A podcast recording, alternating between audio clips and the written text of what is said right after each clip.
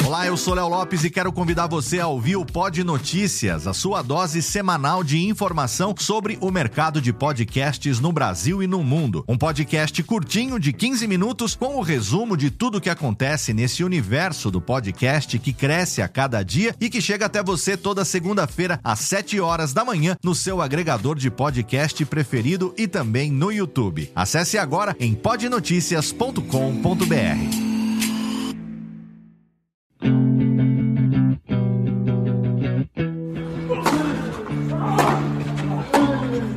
Drop Shot na Paralela. A cobertura do primeiro Grande Slam do ano. Jeff Paiva apresenta o boletim diário do Australian Open com comentários de Ariane Ferreira e convidados especiais. Ready? Play. Salve galera da Bolinha Amarela, eu sou Jeff Paiva chegando com mais um boletim diário do Australian Open aqui no Backhand na Paralela, o Drop Shot na Paralela. Comigo de novo, Ariane Ferreira. Bom dia, boa tarde, boa noite galera, vamos falar de Australian Open. Vamos falar do que começou a segunda rodada do Australia Open, a, a, parte de cima da chave masculina, a parte de baixo da chave feminina. Começaram as disputas, temos bons resultados e temos algumas surpresas, como era de se esperar, e uma delas é o excelente desempenho da nova geração. Não necessariamente jogadores considerados next gen pela ATP, mas jogadores jovens, jogadores que vêm tendo uma performance interessante no circuito, ganhando jogos bem interessantes e garantindo passagem para a terceira rodada do Australia Open. Nani, quem você destaca desses meninos que tiveram bons resultados na madrugada desta terça para quarta-feira aqui no Brasil, lá no Australia Open? Ah, os dois resultados mais destacados foram as vitórias do Deminaur e do Taylor Fritz e não tem como a gente deixar de falar do grego Stefanos Tsitsipas, que apesar de que ainda oscila bastante, é, no sentido de um jogo longo, que é o jogo do, do Grand Slam, ele tá jogando bem e pegou uma pedreira ontem também. Também tem o Kairin Kachanov, que também é considerado nova geração, que teve bom resultado. E o americano Francis Tiafoe, que fez um jogaço ontem. Teve uma das cenas mais legais de comemoração que eu achei, que foi aquele aquele desabafo dele levantando o muque, batendo, porque o Tiafoe teve um início de ano pavoroso, pavoroso. Ele perdeu absolutamente tudo que ele jogou na Copa Hopman no início do ano. Veio pro Australia Open já com uma, uma pulga gigantesca atrás da orelha, até dele mesmo, e teve um, um desempenho espetacular contra o Kevin Anderson, né? Foi a maior vitória da carreira dele, batendo um top 5, tendo um desempenho muito bom. É, e foi uma. Além de de ter sido o maior resultado da carreira dele, que a gente sempre tem que destacar esse tipo de coisa, jogar em 5 sets contra um jogador como Kevin Anderson, que a, tá, tem jogado bem, tá bem inspirado, fez duas finais de Grand Slam, né? Jogou Wimbledon, jogou US Open primeiro, 2017, depois Wimbledon ano passado. Jogador que está se redescobrindo depois dos 30 anos, tá cada dia melhor, tá evoluindo, tá melhorando.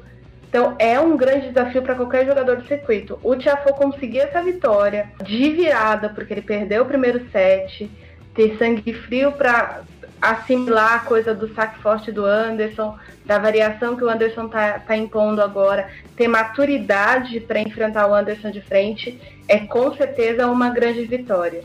Eu achei muito legal que nas redes sociais a esposa do Kevin Anderson postou os parabéns ao Tiafoe, falando que realmente foi um excelente jogo, reconhecendo o esforço de superação do, do, do que, como você acabou de falar, o próprio Kevin Anderson passou por isso, reinventando o seu jogo e conseguindo alcançar um novo patamar. E nada me tira da cabeça que as derrotas que o Tiafoe teve na Copa Hopman e o tempo que ele passou treinando e jogando com a Serena ajudaram ele nessa reação. Dava para ver ontem no jogo claramente ele pensando melhor as jogadas, fazendo umas escolhas táticas mais inteligentes, chegando em, em, bolas e tentando coisas que ele não tinha tentado antes e que na hora que o jogo exige, que o jogo grande chega, o cara tem que ter na sua na sua bolsa de recursos. E ontem o Tiafoe teve. E não dá pra esquecer que o Tiafoe tem só 20 anos de idade, né? Sim, esse é um detalhe importante, a idade do rapaz. E também o fato de que nessa época, e ainda mais ele, que sempre foi apontado como o mais talentoso da geração americana, sempre foi. A gente ouve falar do Tiafoe desde que ele tinha 16 anos. Ele já estava ganhando convite para Challenge e tentando jogar esse tipo de torneio por, por uma conta de motivação até da Federação Norte-Americana a USJ, a, você se perde aos 20 anos quando alguém te diz que você tem muito talento, que você sabe fazer o que você sabe fazer, não importa o que você faça. E aí você começa a acreditar que só isso é o suficiente. O fato dele ter cabeça centralizada, de perceber que ele tinha que ele tem que aprender muita coisa, que ele tem que absorver, que ele prestou atenção na Serena Williams, que ele treinou, ele assistiu o Patrick Morato dando instruções para Serena. E mais interessante, de, de torneios como a, a, Copa Hopman, você pode notar também é, semelhanças de mudança de comportamento no Stefano Tsitsipas. É, esse tipo de torneio é, permite que você treine sem pressão. E aí você não precisa ganhar do seu adversário aquele set que você está treinando com ele. E você vai treinar com o melhor dos homens, o, Roger Federer, e no caso do Tiafoe ser parceiro da Serena, ou treinar com a Serena, que foi o que o Titipá fez, ou enfrentar, né, que foi uma coisa que aconteceu. Então esse tipo de torneio, talvez o pessoal fala, ah, precisamos de mais coisas como a Copa Hopman. Para o público é muito divertido e esse tipo de torneio é oportunidade. Vale lembrar também a, Rod, a Lover Cup, que, que ajudou também, já foi, participou e tudo mais. Então ele teve aquele clima ali de estar com os melhores num clima um pouco mais descontraído, mas na hora de treinar, gente, treino é treino. E por mais que treino é treino e jogo é jogo, o treino de um profissional, mesmo pro torneio exibição, é um treino de profissional. E aí é a hora que essa molecada tem a oportunidade de aprender. E ele teve a influência boa também do John McEnroe, que era o técnico do, do, da equipe Mundo, que na verdade era quase só Estados Unidos, mas enfim. O McEnroe que teve influência positiva no Tiafoe e no Nick Kyrgios, né? Que se o Kyrgios conseguiu dar uma melhorada muito... Era muito claro o quanto o Kyrgios melhorou nas duas edições da Lever Cup, depois de ter jogado sob a égide do John McEnroe, que se encantou com ele. Eu queria falar também rapidamente de um outro jogo de muito, muita raça e muito tem uma expressão em inglês que eu gosto muito que é grit, G-R-I-T. Grit é aquela coisa de, de, é, Não é raça pura, mas é resiliência, é ter. se arrastar no que for necessário para conseguir chegar no seu objetivo. E ontem, quem teve muito grit, quem teve muita raça, muita persistência, foi o baixinho, gigantesco argentino Diego Schwartzman. O que jogou o Schwartzman com as limitações que ele teve, jogando contra um americano talentoso que era o Kudla, um moleque novo, batendo na bola loucamente. O Schwartzman ganhou os dois primeiros sets, depois teve uma queda de desempenho normal em Grand Slam, tá, a gente está acostumado a ver isso, mas não se abateu e aí teve muita chance de se abater sim psicologicamente no quarto set, porque levou pro tie-break, perdeu um tie-break apertadíssimo, 8 a 6 para ir pro quinto. E no quinto set, ele conseguiu se manter, elevou o jogo dele, o que é muito complicado pela altura dele, mas sacando muito, muito bem e teve uma vitória espetacular para marcar o encontro contra o Thomas Berdych na terceira rodada. O Schwartzman não cansa de encantar a gente, né, Nani? Ele tem um coração gigantesco. Eu lembro até toda vez que eu vejo o Schwartzman conquistar uma coisa grande como ele conquistou ontem, eu lembro da primeira vez que eu vi o Schwartzman jogando aqui em São Paulo. Ele era molecote ainda, estava no torneios de níveis inferiores. E naquela época ele já impressionava. Que quando não vai na raça, ele vai no coração. Ele é o clássico argentino, literalmente. Eu acho que dos jogadores, a gente comentou ontem, a gente falou do Leonardo Maia, o interminável Leonardo Maia, a gente falou do Peia. Isso é uma característica cultural dos argentinos, mas para quem, por exemplo, eu sou uma pessoa que sou muito ligada ao futebol, eu acho que o jogador argentino do tênis dos, dos principais, entre os 20 principais jogadores argentinos do circuito de tênis, o Schwartzman é quem melhor imprime o que é ser argentino. Ele tem um coração gigantesco. Eu acho que a, dupla, a dupla genial seria Schwartzman e Del Potro. Sim, e aí, né, um bate na cintura do outro. É, não, e muito coração, os dois têm muito coração. É, é, a expressão que eu até, eu, eu particularmente, o Jeff, coloco muito nos Instagrams quando eu tô jogando tênis e tal, e, que, e com quem me identifico muito é derrar todo em la cancha é deixar tudo na quadra. Eles realmente saem de quadra vazios, esgotados, porque eles deixam tudo na quadra. Ganhando ou perdendo, eles deixam tudo na quadra. Sim, e o, e o Kudla, eh, tem esse detalhe, o, o Kudla, na verdade, é, é ucraniano, né? Naturalizado norte-americano, chegou a jogar o circuito. Uh, a primeira vez que ele furou o top 100, ele era ucraniano ainda no circuito. ele joga muito bem, ele é um jogador diferente da maioria dos jogadores. Ele voleia bastante, ele entra muito em quadra, e esse encurta e alonga a bola que o Kudla permite, exige demais de um jogador de baixa estatura, que é o caso do, do Schwartzman, que ele precisa correr muito mais. Ele precisa, precisa correr para frente, para trás, para um lado, para o outro. E, e, ele conseguiu se impor em boa parte do jogo, o Schwartzman, no caso. O que é difícil, porque como você se impõe no jogo de tênis? Principalmente através do saque.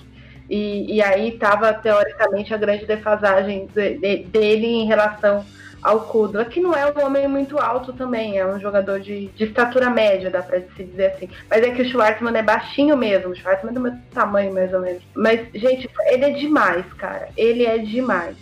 A gente pode ficar aqui horas falando do Schwartzman, né? Que realmente todo mundo é muito fã dele. Ele é, ele é incrível, ele é um exemplo. Se você que tá ouvindo a gente tem algum filho que tá jogando tênis, é óbvio que ele tem que se espelhar nos campeões, mas tem exemplos e tem exemplos que a gente tem que mostrar para as crianças. E o Schwartzman é esse cara que a gente devia mostrar para todo mundo e vai enfrentar agora na terceira rodada o Thomas Bedic Vai ser um jogaço, porque o Bedic está jogando muito bem. O Bedic, praticamente, o adversário dele não viu a bola. Ele simplesmente dominou o Tommy Haas, o Robin Haas, Tommy Haas. Uh, foi 6-1, 6-3, 6-3. Assim, incontestável a apresentação do Bedic mais uma vez.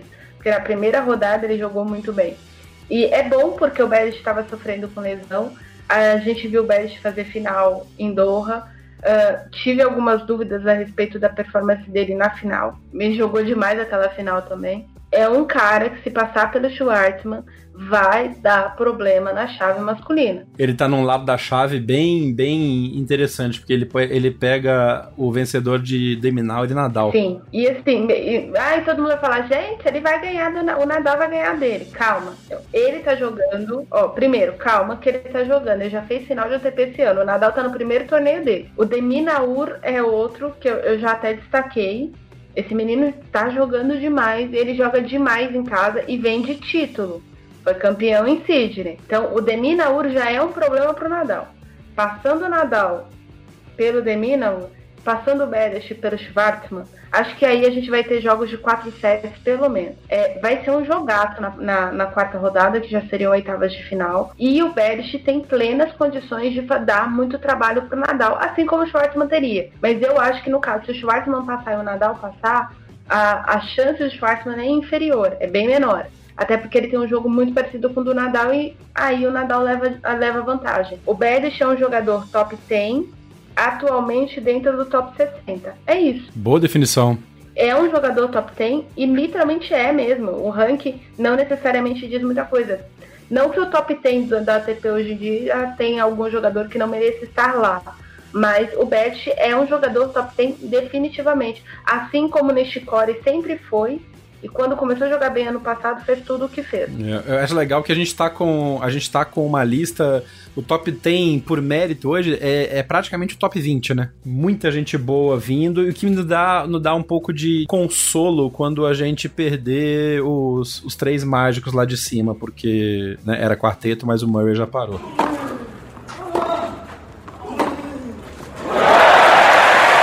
Deixa eu puxar, deixa eu aproveitar esse gancho dos três tops então, para a gente falar sobre dois dos três tops que jogaram nessa, nessa rodada, que foi Rafael Nadal e Roger Federer.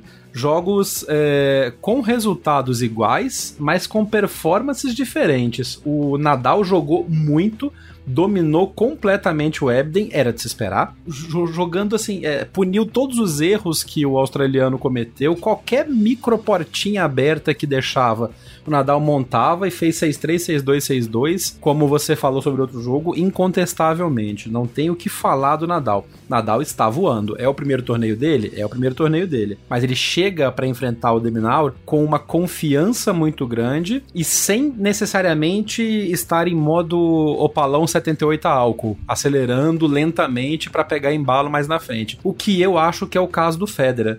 O Federer ontem deu susto na galera. Dois primeiros sets foram pro tie break teve quebra muito cedo Mas aí eu tava, tava até comentando com o Guilherme Souza, da revista Tênis, no Twitter, e, e o Guilherme preocupado, ai, Federer, e aí e tal. Eu falei, cara, calma, calma, que o Gold tem essa. Mas ele tá cada vez mais tendo que puxar o zap cedo na rodada. Os dois, os dois primeiros sets dele contra o Daniel Evans. É, foram muito consistentes. Méritos pro Evans, que ao contrário do Ebden que enfrentou o Nadal, o Evans deu trabalho pro Federer jogou firme, sacando, subindo para a rede, forçando o Federer a fazer lances mágicos. O que o Federer deu de, de deixadinha e de bate-pronto ontem foi uma grandeza. Eu vou até botar no, no post do, do, do, podcast alguns dos GIFs que o pessoal da organização fez com os bate-prontos do Federer. Foi mágico ontem. Só que tá tendo que gastar, que botar a mão na sacola e puxar recurso mais cedo do que se esperava num grande slam desse, né? É, mas aí, aí, a gente pode. Tem duas coisas. É óbvio que a performance do Daniel, do Daniel Evans, a performance dele, obviamente, obrigou muito o Federer a, a, a sacar essas, essas coisas da cartola muito, muito antes. Porém, uh, o Federer já está entrando naquela fase em que ele tem que começar a milagrar nas primeiras rodadas.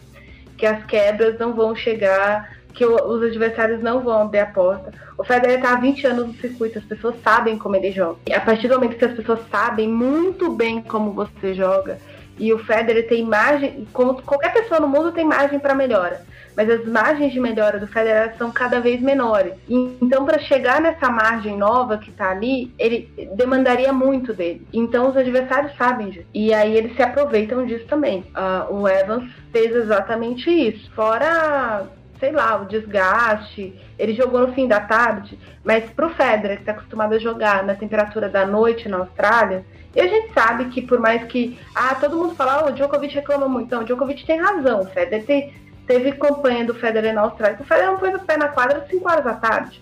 Sempre pôs depois das 7 da noite. Tem diferença. Tem muita diferença. Inclusive, inclusive na entrevista pós-jogo, ainda em quadra, o Federer comentou sobre isso. Falou que, apesar de, de ter sido de dia, o dia não estava tão quente quanto estava, por exemplo, é, ontem, anteontem pra gente. E isso ajudou um pouco e ele vai aprendendo a conservar. Então pergun é, é, perguntou para ele. É, e como é que você se prepara para isso? Ele falou, cara, o Australia Open, a vantagem é que, como tá no início da temporada, você vem um pouco mais fresco é, da pré-temporada, tá preparado pro, pro que vier, mas é fato que ele economiza mais energia, vai é, é, o famoso jogador de futebol veterano que sabe os atalhos do campo e fala aquela frase, quem tem que correr a bola não é você. No futebol isso vale, no tênis não, você tem que ir atrás. Mas a vantagem é que, por exemplo, ontem o Federer fez muito isso de fazer a bola correr por ele. Ele abusou de deixadinha contra o Evans. Funcionou muito. Teve um game que ele fez três drop shots seguidos, três pontos seguidos de drop shot com, com efeito, que é um lance que ganha o ponto, faz o o adversário correr para frente desesperado e tem o lado psicológico. O Evans estava destruído no final desse game, porque o Federer ficava só lá de trás, sliceando a bola e botando a bola para correr pro outro lado. Então, neste ponto, a, a experiência do Federer conta para ajudá-lo a sair de situações. Só que isso não dá, por exemplo, contra um jogador como o Deminaur, ou contra até o próprio Taylor Fritz, que é quem ele, que ele enfrenta na próxima rodada. O Fritz já é um jogador mais já é um jogador mais físico, que corre, que chega na bola, então não dá para ele ficar dando muita muita coisa. O Evans é um jogador jogador mais velho, já mais gordinho, então bate muita, muita potência, mas quando o Federer faz ele correr para um lado para o outro, não dá. Oh, turning on the style. Vou aproveitar esse gancho então e falar do Fritz, que é o adversário do Federer e que ganhou do Gael Monfils num jogaço também, jogaço, jogaço. Foram quatro sets, mas foram quatro sets intensíssimos, com três tiebreaks. E eu, eu vi, um, eu vi uns, uns flashes do jogo enquanto tava vendo os outros. De novo, viva o app da do Australia Open. Você pode acessar todos os jogos pelo aplicativo, ficar mudando de quadro quando você quiser. Dá para ver vários trechos diferentes de jogos e ficar muito olhoco misturando todos os resultados e, e, os, e os lances. Mas o, o jogo do Gael Monfils contra o Fritz foi um jogaço muito intenso, muito físico e não deu pro Rei de Wakanda, né? Não deu e depois da, da performance de primeira rodada dele, a gente achou que ele ia encontrar o Federer, né? É, é um resultado surpreendente esse do Fritz, de verdade. Apesar de que em qualquer condições o Fritz teria condições de bater o, o Gael, porque, por incrível que pareça, o garoto teve mais equilíbrio na hora de decidir, na hora de decidir aquela jogada para tentar a, arriscar a, a, mini quebra e converter a vitória, do que o veterano, que é o caso do Gael.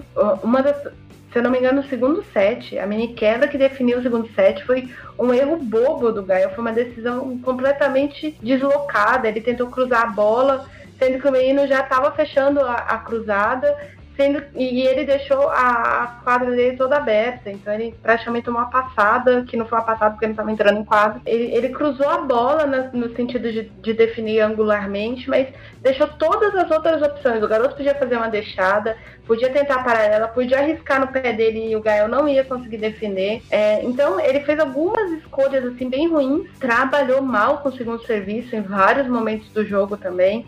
O, o segundo serviço do Gael Monfils não é daquele que compromete. Tem vários jogadores que não dá para confiar no segundo serviço, não é o caso dele. É que essa coisa do Monfils, né, Didi? Ele, ele, o Monfils às vezes se perde na própria espetacularidade dele, né? E aí faz umas escolhas. Enquanto o Fritz parece ser um cara centrado e tal. E tem jogador que reage bem contra esse esse esse flair, esse excesso de espetáculo do, de jogadores como o Monfils. E parece que o cara se foca mais e fala: tá bom, vai faça a gracinha que eu vou jogar meu tênis aqui e vou tocar o barco. E foi o que rolou e no detalhe, no detalhe resolveu. Foram dois tie breaks definidos depois dos pontos normais. Foi 10 a 8 pro Monfils no segundo set e 8 a 6 pro Fritz no terceiro set, com 7 a 5 no último set. É uma dó ver um jogo desse ser decidido no tie-break, mas seria pior vê-lo decidido em set longo, com 20 horas de jogo, que é o que estava acontecendo. Não, definitivamente não queremos isso. E aí o Fritz chega para enfrentar o Federer. A vantagem é que o Fritz chega para enfrentar o Federer, ah, ele teve desgaste, mas no nível de jogadores que eles são, esse desgaste de quatro sets longos, dois dias antes do jogo, acho que só deixa o cara mais pilhado para chegar jogando bem contra o Federer, porque o metabolismo dele ajuda a recuperar recuperar mais rápido. Né? Sim, e tem a grande vantagem de que ele ganhou em três sets na primeira rodada. Ele já chegou mais descansado. Por exemplo, quem chega mais desgastado para enfrentar um top é o Deminaur, porque além do jogo, o jogo ter sido mais longo, foi em cinco sets, foi um jogo mentalmente difícil. Né, ele pegar o Laxen, apesar de ter batido o João, o Pedro Souza, João não, o Pedro Souza em três sets na primeira rodada. Então o Deminaur já vem com cinco jogos nas costas do título em Sydney, mas esse, o jogo com Pedro não foi muito fácil pro, pro Demi Naur. É, o jogo com Laxen foi extremamente duro, então ele, ele já chega mais desgastado para enfrentar o Nadal do que o Fritz em relação ao Federer. O Cameron não teve nenhum tipo de resistência pro Fritz, porque eu assisti o jogo dele de primeira rodada. Foi tranquilo. Para fechar a chave masculina de ontem, vamos falar da armada italiana que tá chegando. O que que deu, né? O que que mudaram a água da, da Federação Italiana de Tênis? O que que deu? Andrea Seppi, Tommaso Fabiano avançaram, avançaram bem e hoje ainda tem Fábio Fanini para jogar, né? Sim, e o Fanini tem praticamente obrigação de ganhar o jogo dele.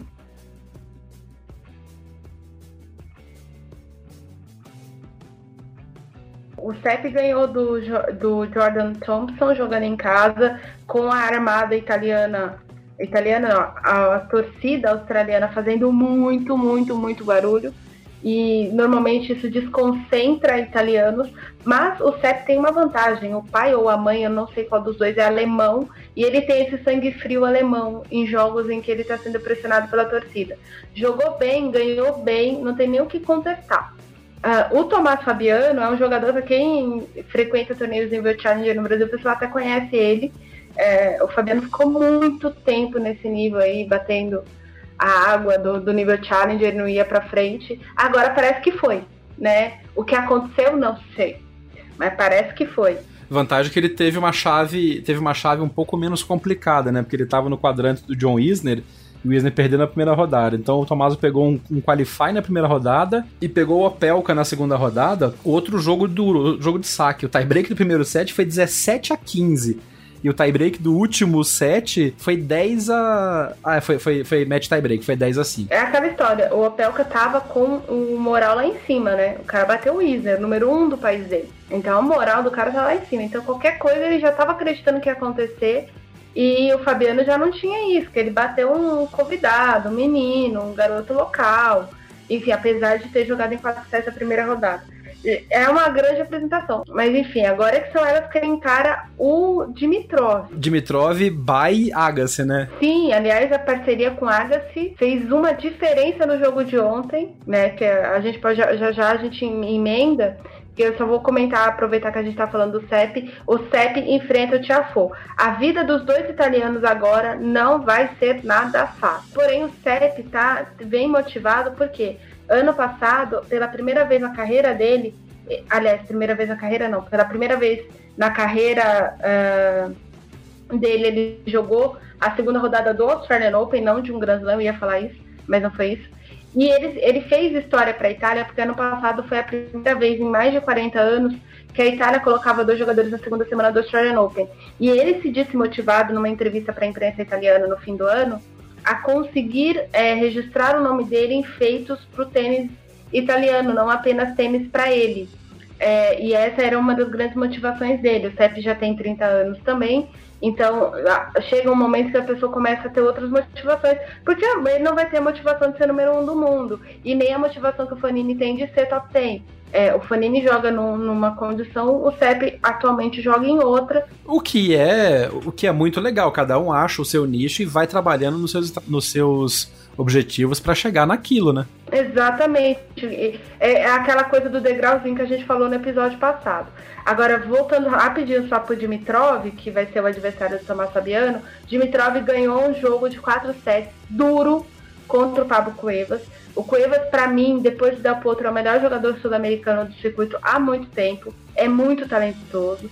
É, mas aí eu não vou ficar rasgando cedo, porque eu gosto muito do Cuevas como jogador. O que eu ia falar do efeito Agassi. O Agassi era um jogador daqueles que não se importava com a firula alheia, que é a coisa do que a gente estava falando do Taylor Fritz é, contra o Gael Monfils. E o Cuevas foi. É, o Cuevas é um jogador muito ah, sul-americano, brigador, não sei o quê, mas ele é um jogador espetaculoso. E o Dimitrov sempre foi um jogador que se impressionou com a habilidade do outro. Que eu não sei se ele se impressiona com a própria habilidade, eu não sei exatamente o que passa na cabeça dele, não dá para saber.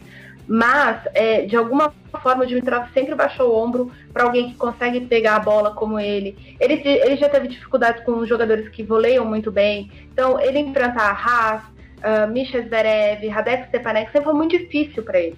Esse tipo de jogador que faz uma jogada bonita, que a torcida faz ó. Oh. E aí, ontem ele conseguiu manter o sangue frio e o Cuevas, sabendo disso, é, arriscou muito no quarto set. Acho que o Cuevas pensou, se eu levar esse garoto pro quinto, eu tomo dele. O que é uma boa estratégia, né? É. Porque é aquela coisa, tem jogador que você sabe, se você pegar ele pro, pro quinto set, ele vai, ele não vai resistir. E, e provavelmente o Cuevas pensou nisso porque o jogo tava muito parelho. Uh, o Dimitrov fez 6-3, perdeu um tie-break do segundo set, fez um 6-3 que podia ter sido podia ter sido o contrário. O Cuevas teve a oportunidade dele de quebrar antes do, do Dimitrov, teve a oportunidade de devolver a quebra depois também, não, não o fez. E aí no quarto set eles foram, foram se arrastando, se arrastando, e aí o Dimitrov acho que pensou, se eu for pro tie break eu perco de novo, não sei. Porque ele decidiu que ele ia quebrar ali para fechar no set 5 e ele conseguiu por mérito dele e não por erro do, do, do Cuevas, o que é muito importante. E que é uma coisa muito Agassi. Nossa, é muito Agassi. Então, o, o Agassi, aliás, o que o Agassi não conseguiu fazer com o Djokovic, o Agassi já fez com o Dimitrov, que foi mudar a chavinha. Era meu próximo comentário. É, tem, depende da liga que se dá, né? Parece que a liga do Agassi com o Dimitrov tá melhor do que a liga do, do Agassi que o Djokovic tentou. Para fechar o comentário da parte masculina, uma parte off-court, uma parte fora da quadra. Ariane Ferreira, conta para mim e para os nossos ouvintes o que aconteceu com Thomas Berdych e as suas roupas fora de quadra. O que, que aconteceu? Então, é que ele, na verdade, assinou um contrato com a marca italiana Hydrogen, que o pessoal conhece como a marca da caveira que o Fonini jogou com ela durante duas temporadas. E o Fonini não usa mais, né? O, só, o Fonini parou de usar Hydrogen e tá usando o Emporio Armani. O Berish assinou com a, com a Hydrogen assim que rompeu o contrato com a marca anterior que ele tava com ela, que eu esqueci agora qualquer. E o Berish faz parte de um pacote, de um projeto da Hydrogen que é entrar dentro do esporte. A Hydrogen fez uma festa em Milão para anunciar os dois contratados porque perdeu o Fonini. Uh, os, dois, os dois garotos propagandas principais da marca agora são o Thomas Berdych e o Feliciano Lopes. O Alberto Brett, que é o dono da marca, o cara que desenvolve tudo. A marca tem todo um conceito. É, nasceu como uma marca de roupa jeans, que é uma coisa incomum na Itália, grifes de jeans. E aí ela foi desenvolvendo e o cara é, é ligado ao esporte, muito amigo de atletas, então ele decidiu começar a desenvolver roupa para esporte e sempre teve uma muito pequena. Ele lança por estação e não por torneio como as marcas esportivas. Então não tem aquele negócio de a coleção de Wimbledon, a coleção de Roland Garros. A, os uniformes dos jogadores para hidrogênio para o Wimbledon, por exemplo, já está à venda no site deles.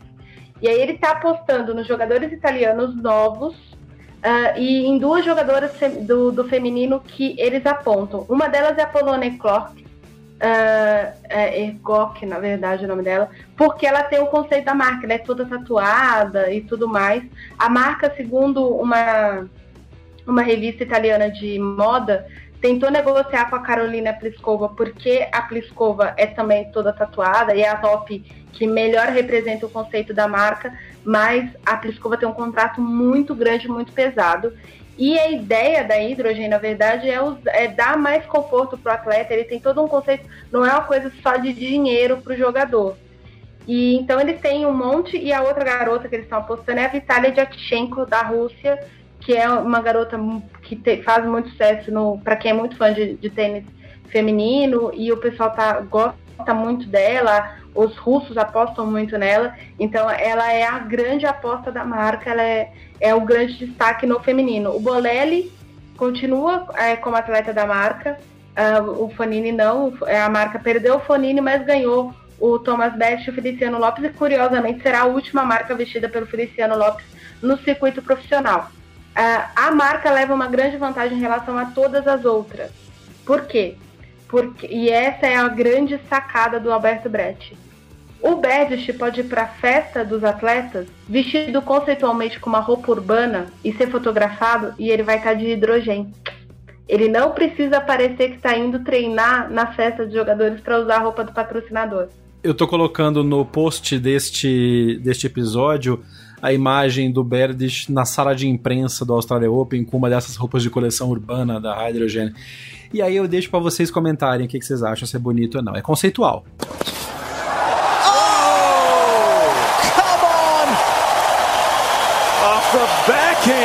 Vamos passar então agora para a chave feminina, em que a gente teve o jogo um dos, o jogo esperado pelos brasileiros com o resultado esperado pelos brasileiros. Realmente não dava para dar outra coisa que não Angelique Kerber em dois sets contra a Bia Haddad Maia.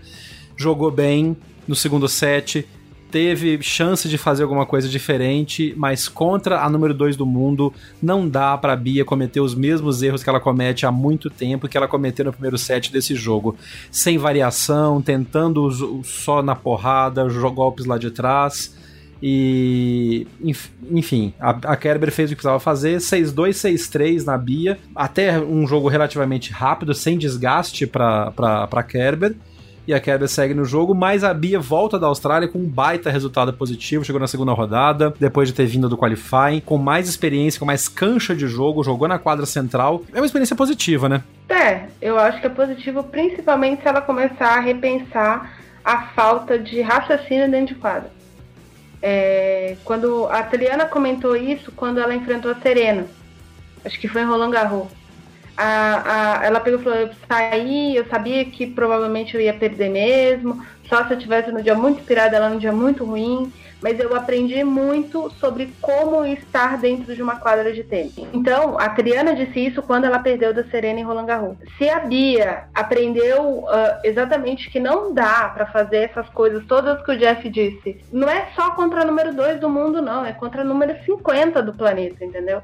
Você vai ficar rateando a vida inteira entre entrar no top 100 e ficar entre as 80 melhores do mundo e sair do top 100. A Bia sabe que ela tem um físico é, delicado, enfim, infelizmente a Bia sofre muito com lesão, ela precisa se dedicar nessa parte de inteligência tática. Ela mesma comentou no, no final do jogo, pra, dando uma declaração para a ESPN, que o, até o Cossenza repercutiu no Twitter, não é por falta de tênis que ela não tá chegando em outros lugares, mas sim que ela tá trabalhando o estilo de jogo dela, vai errar ainda muito com esse estilo de jogo, mas que ela não pode dar tanto ponto de graça. Ela mesma fez essa autocrítica, principalmente por causa do primeiro set, do resultado que ela teve. Então, se isso servir para ela trabalhar melhor o jogo, eu acho que ela pode voltar pro circuito do, da WTA onde ela bate, onde ela joga, que é o equivalente do Challenger, e, e chegando em grandes lãs para jogar quali, ou até, dependendo de como for, para entrar na, na, na chave por corte mais baixo, com uma inteligência tática, como você mesmo comentou, Nani, que ela precisa, um pouco melhor. E isso vem jogando contra jogadores de um nível maior. E aí bater na, botando a cara pra bater. O que ela não pode é ficar no fundão da quadra, dando porrada e trocando bola e esperando que isso vá resolver o jogo em algum momento só pela força e pela altura dela. Ela precisa ter mais variação tática e precisa, como você falou, usar a inteligência para superar a parte física que a, que a limita um pouco. E ela é grande, ela é forte. Eu, eu só ia comentar que eu tenho a impressão de que a Bia ela se apegou a duas muletas que existiam no circuito, que ainda existem até. Que é a mulher. que Uma das muletas surgiu com a Sharapova, a mulher que bate muito forte, do fundo de quadrilha é alta, ela sempre vai conseguir vantagem em relação às outras. A gente já sabe que o circuito não é isso. A Carolina Pliskova tá aí. Tá aí a Muguruza para mostrar. Muguruza, a Garbini, a Carolina Pliskova tem um monte de gente para provar que não adianta. Então, tanto é que elas estão mudando várias coisas no jogo dela. E a outra muleta é a muleta do canhoto. Se a muleta do canhoto funcionasse, gente, o Belucci era top 10. e não é. E não é, porque assim, o Belucci é um dos canhotos mais perigosos do circuito. Mas não é, não foi nem top 20, foi 21 pelo top 20. Então, a gente precisa. É, são coisas que a gente tem que desmistificar. Por que, que eu tô fazendo essa observação? Porque a gente falou de, dos, da, dos garotos jovens, dos meninos.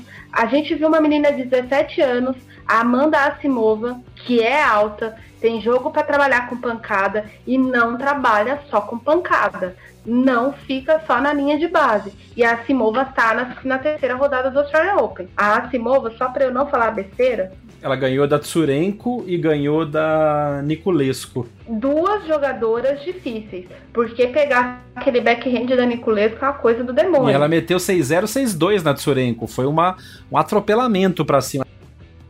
E a Tsurenko, se eu não me engano, chegou a fazer semifinal em torneio. Ou fez final em Brisbane, não lembro agora. Mas a Tsurenko fez uma boa campanha antes de chegar, jogando bem. Eu não vi, eu vi pouco da primeira rodada da Tsurenko, mas a Simova dominou a Tsurenko. A Tsurenko é uma jogadora ucraniana, habilidosa, experiente, tá no top 30, top 40 ali há muito tempo. Então foi uma grande vitória de uma menina de 17 anos. Por quê? Porque alguém enfiou na cabeça dela antes dela ter 15 ou 16 de que só dar pancada na bola não dava certo. Porque a gente tem que chegar à conclusão de que essas meninas começaram a se formar no tênis quando a Sharapova estava no ápice. Então, com certeza o professor falou, vai, mete a mão na bola. Quando ela era, ela era a espiga da turma, a pessoa mais alta da turma, era óbvio que ele mandava ela bater mais na bola mais forte do que as outras meninas. Funcionava. Normal. Só que você precisa ir se adaptando é, você precisa ir pensando. O maior exemplo disso, se a gente fosse pensar em pancada, o Del Potro podia viver só de pancada e não vive só de pancada. Até dá para superar, até dá para levar ele um pouco longe, mas não vive só disso. A hora que, que a giripoca pia. Pia, e pia. E enquanto é o número 2 do mundo, ela vai piar rápido e vai, vai piar num 6-2. É exatamente assim que vai funcionar. Mas enfim, esse, esse adendo já falei ali da Simova para aproveitar. Então vamos falar disso, porque a, a Simova pega a Sabalenka, que era outro das destaques que você tinha chamado a atenção no, no, no preview do Australia Open, né? Ganhou bem da Bolter, jogou tranquila contra a Bolter, ganhou tranquilo, ganhou, tinha ganhado da Kalinskaya, que era um jogo que você tinha dado destaque no início, e ela meteu 1 e 4, depois meteu 3 e 4 na Bolter, sem maiores sustos, e agora pega a Anisimova. E Bolter que venceu Ekaterina Makarova na Austrália. Makarova sempre joga bem na Austrália. É, a Sabalenka tá liberando o top 10. O objetivo dela é furar o top 10 ainda até o meio do ano. É, ela já falou sobre isso. Pelo que ela tá fazendo e apresentando na Austrália, pode ser que alcance uma segunda rodada. De, do, vai ser a primeira vez na carreira dela. Aliás, segunda rodada na Austrália, primeira vez na carreira dela. Uma jogadora que tá numa evolução muito grande. 20 anos. É menina de pancada, mas não é menina só de pancada é, é muito lutador. Ela tem uma, ela mistura um pouco das características da Pliskova com um pouco das características da Keber. Ela é bastante batalhadora e ela trabalha bolas cruzadas muito, muito bem. Ela tem essa inteligência muito parecida com a da Camila Giorgio, que tem muita habilidade. Camila Giorgio, italiana, que nunca foi, né? Eu espero que um dia seja, que ainda tem uns 26 anos, dá para ser ainda É, a Camila George é uma das pessoas mais inteligentes para trabalhar a bola cruzada no circuito e a Sabalenka parece que anda assistindo a, a George. É, a George é aquela adversária que encurta ou alonga a bola cruzada de acordo com a posição da adversária na quadra e ganha muitos pontos assim. A Sabalenka tem trabalhado isso muito bem. Sabalenka melhorou muito o backhand dela, então é uma menina que está em destaque, tem 20 aninhos também, é, é um bebezinho também no circuito vai dar trabalho essa criatura. Os emparceramentos da terceira rodada estão se mostrando belíssimos jogos, né? Tá vindo muita coisa boa. Sim, tanto no feminino quanto no masculino, né? E aí, a vencedora do confronto de Sabalenka e Anisimova pega, pega a vencedora do confronto entre Bart e Sakari. Porque. E esse jogo vai ser foda, porque são duas jogadoras que estão vindo bem embaladas e a torcida vai fazer um barulho, vai ser espetacular de assistir. Rapidamente, pra gente não, não se alongar muito, fala pra gente da Sakari que tá jogando consistente, ganhou de novo é, sem muita dificuldade, agora da, da Sharma, da, da Qualifier e a Ash Barty que tá, numa, tá na jornada dos sonhos dela, né? A Barty, depois de viver aquele tempo de ah, você é jogadora de cricket, deu um, uma virada na carreira dela. É, a Bart joga muito bem. Na Austrália ela joga demais. Eu gosto. Ela é aquela jogadora muito parecida com a, as lutas. Vamos pegar as tops pra gente exemplificar para quem tá acostumado a assistir o circuito. A Bart é bem batalhadora em relação, por exemplo, a, a Halep. Ela não desiste. Ela não desiste, ela vai até a última bola. Mas ela tem uma munheca muito boa. E ela batendo. O backhand dela é de duas mãos.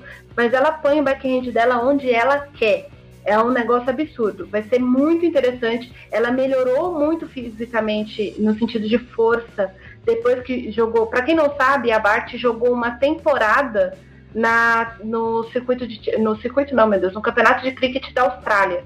Teve uma época que ela estava meio confusa, ah, não sei se eu quero ser tenista mais. E como ela treinou cricket a vida inteira, ela se inscreveu num, num, num time e foi jogar time para ver se conseguia ficar e decidiu voltar pro tênis. E ela voltou muito forte fisicamente, essa é uma grande vantagem, porque a partir daí ela tem muito mais resistência em quadra. A Sakari tá batendo demais na bola, mas não fica só na pancada também. Como eu já disse, ela é uma jogadora inteligente. E tá muito motivada pela torcida grega. É, tem muita gente estranhando porque tem muito grego lá na Austrália. A comunidade grega tem dois né, os gregos eles têm alguns países do mundo em que eles têm grandes comunidades.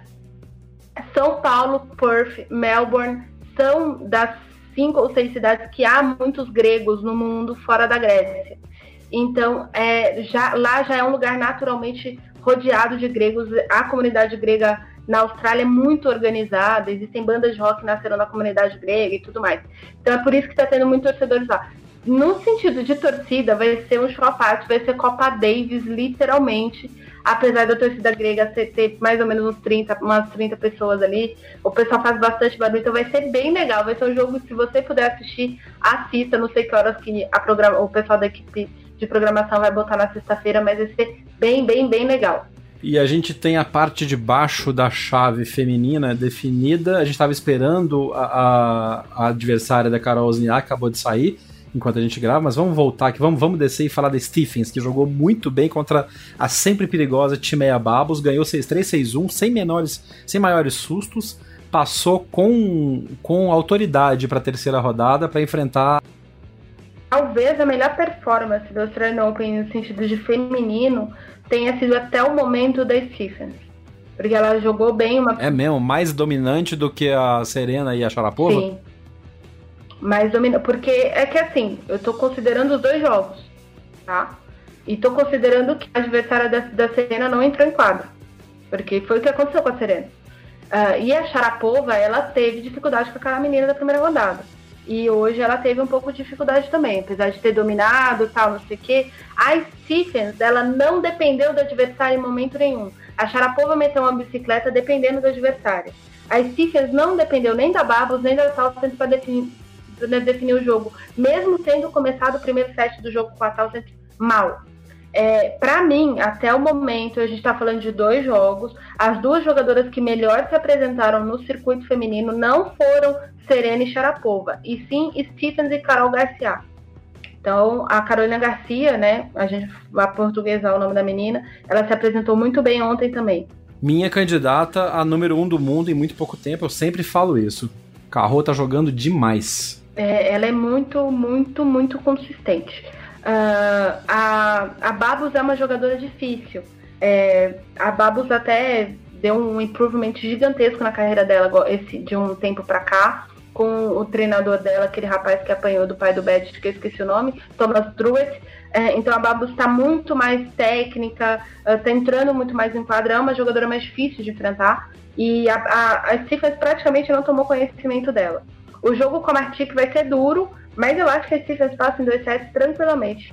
Uh, porque, enfim, uh, a Martic não, não tem apresentado resistências para jogadoras uh, mais fortes.